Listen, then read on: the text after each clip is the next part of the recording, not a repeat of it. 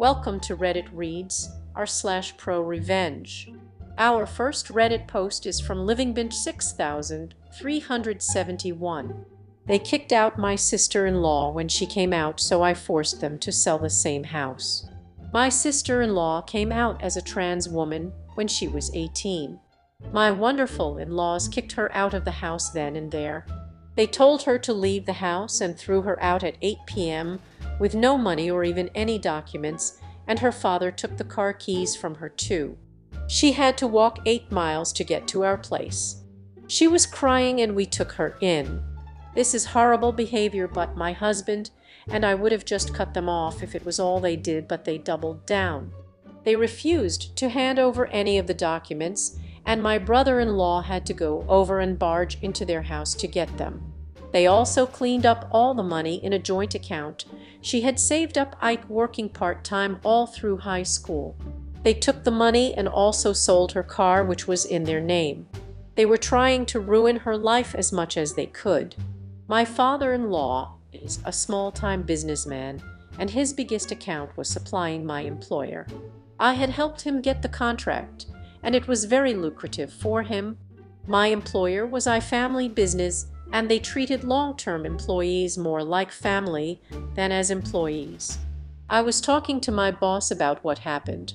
He told me that if I could find someone within five range of the price my father-in-law offered, they would make the switch. My father-in-law offered us really great rates. He was very good at his job, but he had fucked up the contract because even though we always brought from him, it took me six months of painful searching to find a supplier who could replace him and get us great rates. This was not a major part of my duties, and I had to put in way more hours than normal to find the damn supplier, but when I did find them, I waited for a month before informing my boss. See, my in-laws had been planning to do major renovation for a long time and it involved tearing down a major portion of their house. I waited until the renovation work had truly started before informing my boss. We started to get supplies from the new supplier the next month itself. It crushed his business. It fucked his unit economics, and he had to scramble to find new customers. They ended having to sell their house to save the business and they didn't get a good rate for it because the house was well half torn down when they sold it. My in-laws did try to get money from my brother-in-law, but he told them to fuck off. My father-in-law is a decent businessman, and he did crawl his way out of the hole they dug for themselves, but even eight years later, they still haven't bought a new house. I have heard they are still sour about what happened. I mean, I was just doing my job, and if they had just kicked her out, they would still had the house. Me too I missed a few words. This comment is from Janicole.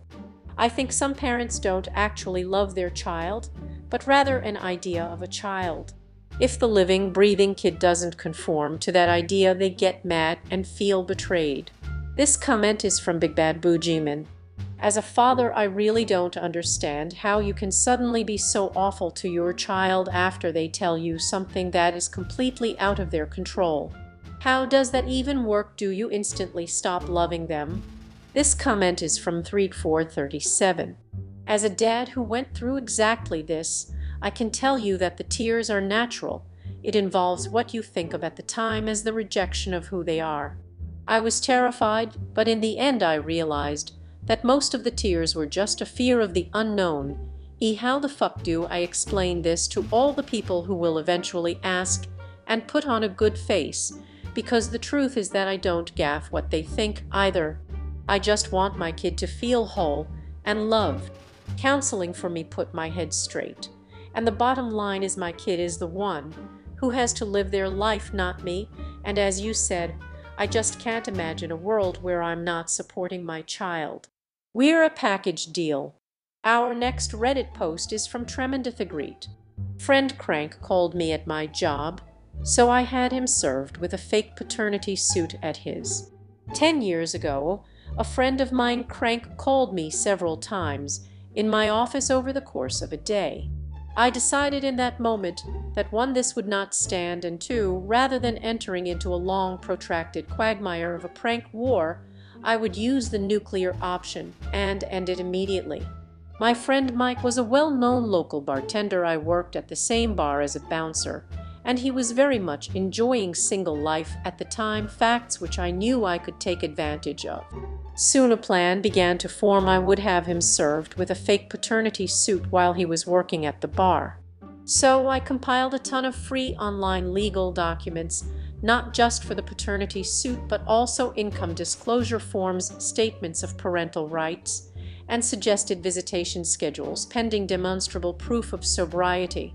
I filled out all the forms, then smeared what looked like data-received stamps as proof they had been filed and ran copies to make those stamps even more illegible. From there I crafted a backstory to be included in a cover letter from the fictional mother's fake law firm the nearby City Family Law Center on letterhead and all. The mother was an Irish exchange student visiting the area the previous summer. She had only been with Mike so she knew the baby Eliza was his. The cover letter encouraged Mike to call during regular office hours to discuss arranging a DNA test to affirm paternity. I set up a generic voicemail for the number listed as the office on the letterhead. By the end, the paperwork was somewhere between 20-25 pages. I enlisted another friend not known by Mike to serve the documents and instructed him to do so around 10 on a Saturday evening. I told him to keep the interaction very simple. I wasn't able to be by the back bar because I knew I would be laughing too hard, but based on eyewitness reports it played out like this. Friend, are you Mike last name Mike yes friend Michael middle name last name Mike yes friend drops folder on bar Mike what's that friend paternity suit. You've been served turns around and immediately walks out of the bar Mike yeah that sounds about right. Mike read through the packet shackily poured himself several drinks and then ran over to the bar owner who was aware of the prank to ask what to do. He also called the number on the letterhead but sadly did not leave a voicemail. After a solid 10 minutes of intense psychological revenge, the owner finally told Mike he should closely read the last page of the packet. On it, in size 2 font, it read, Go fuck yourself, Mike. At which point Mike ran to the front door and punched me in the chest. Epilogue Several months later, Mike was on a trip across the country. He had left his car at home with his mom. Mike, for some reason, kept the paternity suit paperwork in his driver's side door. During the course of the car wash his mother found it and read the entire thing then, called him sobbing in the middle of the night asking why he hadn't told her about her bastard Irish granddaughter. This comment is from D-O-N-T-M-E-S-S-W-I-T-H-M-Y-C-A-T. That epilogue though. Oh do you think he was frantically trying to explain, or he was just laughing his ass off on how incredible this revenge was? This comment is from Tremendithagreet. After figuring out why she was frantically sobbing, he eventually calmed her down. She didn't believe him the first few times. He explained that the baby wasn't real. I met her for the first time about eight years later at his wedding. She held a grudge. This comment is from Tashkira. Petty revenge served pro. Me likey. The fact he dealt himself an extra serving of the revenge is icing on the cake. Our next Reddit post is from Axelriff. Client tried to screw me by locking me out of my own system. Edit. Since so many people assume this happened in the States, I just wanted to say that I'm from a small country in Europe. The laws and regulations here are different than in the States. We have a government agency here that has everything to do with registering companies, and they do keep track if you are a serial startup guy who leaves nothing but burnt ashes behind you, you cannot do it here. You have to register the owner and members of the board of the company if there is one.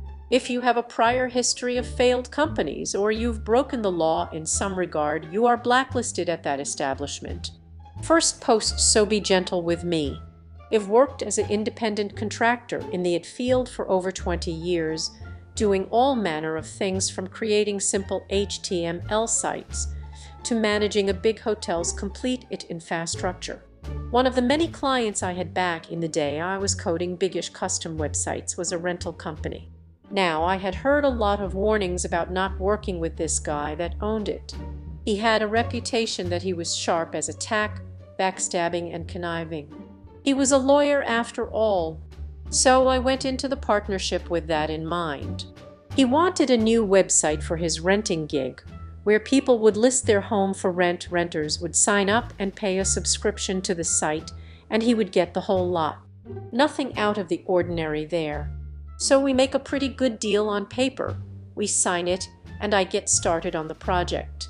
Coding everything in PHP goes well, but he demands suddenly that I show him progress only a week into the progress. He wants to see the website front now. This is just the tip of the iceberg. I tried explaining to him that the front-end work isn't scheduled to start until after six weeks of back-end programming and that I only had pure code to show right now the contract we signed clearly states this. He then gets on his high horse and demands that I put everything on hold to do the front end first, design and then program. I, being really young at the time and fairly naive, agree to this without asking for it to be added to the contract as an addendum and start working on the design now. Now, the contract stated that I was given free rein of the design decisions as long as I maintained the same scheme and used the same logo on the site. So I make a fast draft in Fireworks this was back, as not impressed and demands a different direction and sets up a list of demands. I as always aim to please the customer and do just what he wants. I design a new layout with his list of demands but he doesn't like that either. That's how the next three months go.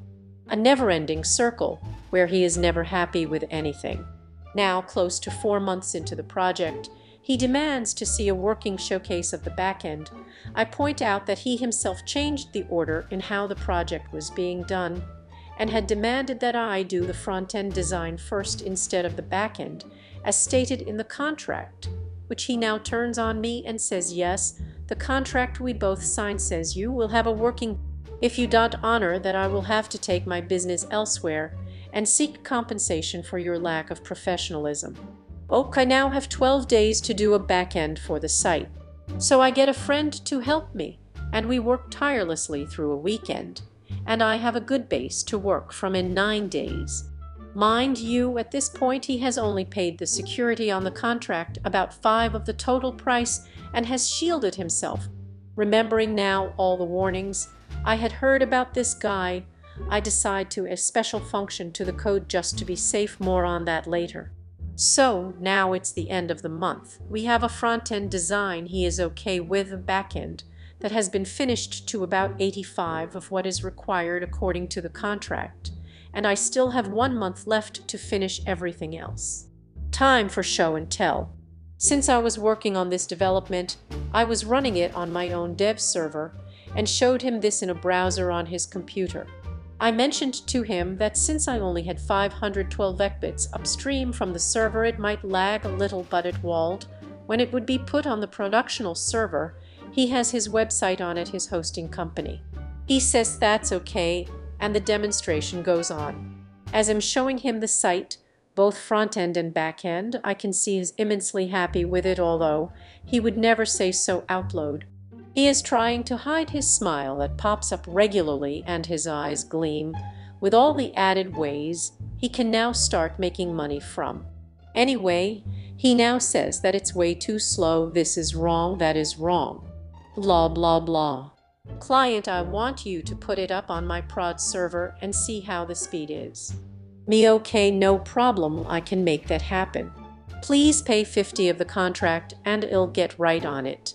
Okay I wait a few days and then I get an email from him where he includes a forwarded message from the bank detailing a transaction from him to me to the amount of the 50 I asked for. So I push the system to his prod server so he can take a look at it under beta. His domain. I then send him an email stating that he can try the system with the supplied credentials. What he doesn't know is that I knew he had been fishing around for another programmer to do this project, to pick up from a lazy deadbeat who can't do anything right. So I knew he would most likely try to screw me. What I also suspected was that the email he sent me with the transaction proof was a fake, which it ended up being. Pro Revenge 1. Remember that small function. I mentioned well what it did was if user X his user tries to remove user Y my admin from the system without one setting being changed in the config first, the system will first delete and purge the database and then remove all the documents in the web root. Well, not five minutes after he reads the email from me, he does just that. He tries to delete my admin user from the system to lock me out. Guess who has nothing of the project left he does. Pro Revenge 2 since it is considered forgery to spoof an email, especially from a bank, I sent the information to the authorities and he goes under investigation by both the police and the bank lawyers. Pro Revenge 3 I sold the system to a competitor of his for a better price than originally contracted to him, and last I knew he was now blacklisted from owning a company, as well as he lost his right to work as a lawyer. I only got that five he paid at the beginning and for working for just over five months on this project that is hardly anything. But the knowledge of his demise will keep my heart warm for the rest of my life. This comment is from Gareth95. I have never understood why people are like that, boggles my mind. Great revenge, by the way. This comment is from Jonna Smithsoner. And what kind of lawyer is stupid enough to forge a bank transaction? That's your law license right there. Some people have their heads so far up their own as they think they can go around lying to and defrauding people willy-nilly and noon will ever catch on or realize what they're up.